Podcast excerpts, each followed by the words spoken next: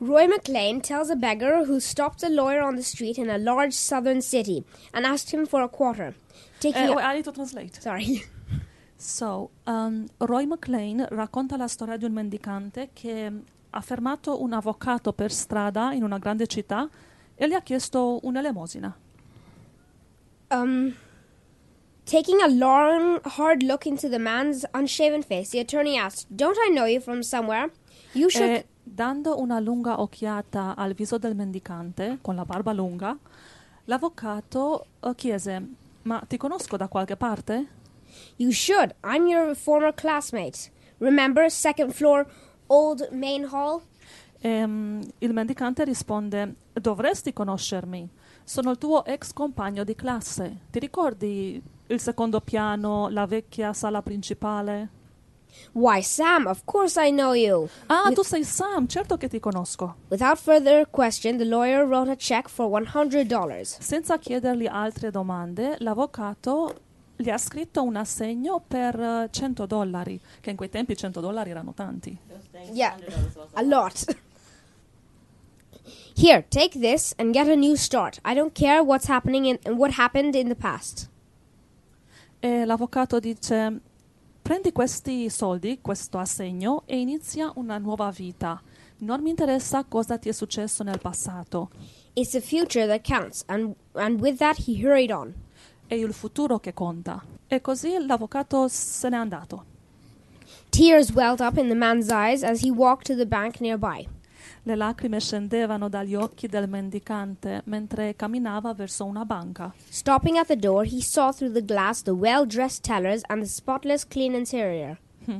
E fermandosi alla porta della banca, vide dentro i cassieri ben vestiti e tutto il posto perfettamente pulito. Then he looked at his filthy rags. E poi guardò i suoi vestiti come stralci sporchi They won't take this from me.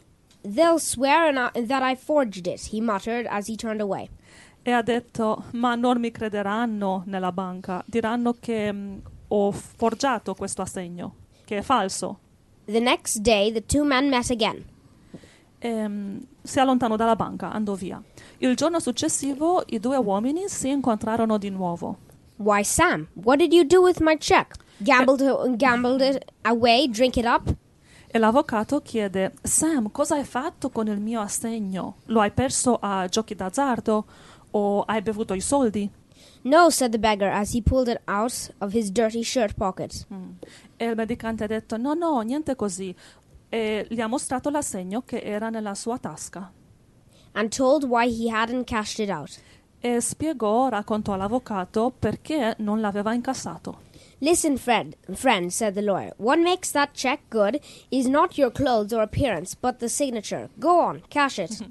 E l'avvocato gli risponde a Sam: Ascolta, amico, ciò che rende valido questo assegno non sono i tuoi vestiti o il tuo aspetto, ma la mia firma.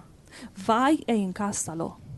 Like uh, God, He gives His promises, and uh, it doesn't matter how much sinner you, uh, how bad of a sinner you are, uh, His promises stand. Ah, bello questo. E la morale per noi è che mm, Dio ci dà le sue promesse, ci offre le sue promesse gratis e non importa quanti grandi peccatori siamo, le promesse sono valide. You won't deserve uh, uh, His promises, uh, even if you are like, even if you try to be perfect.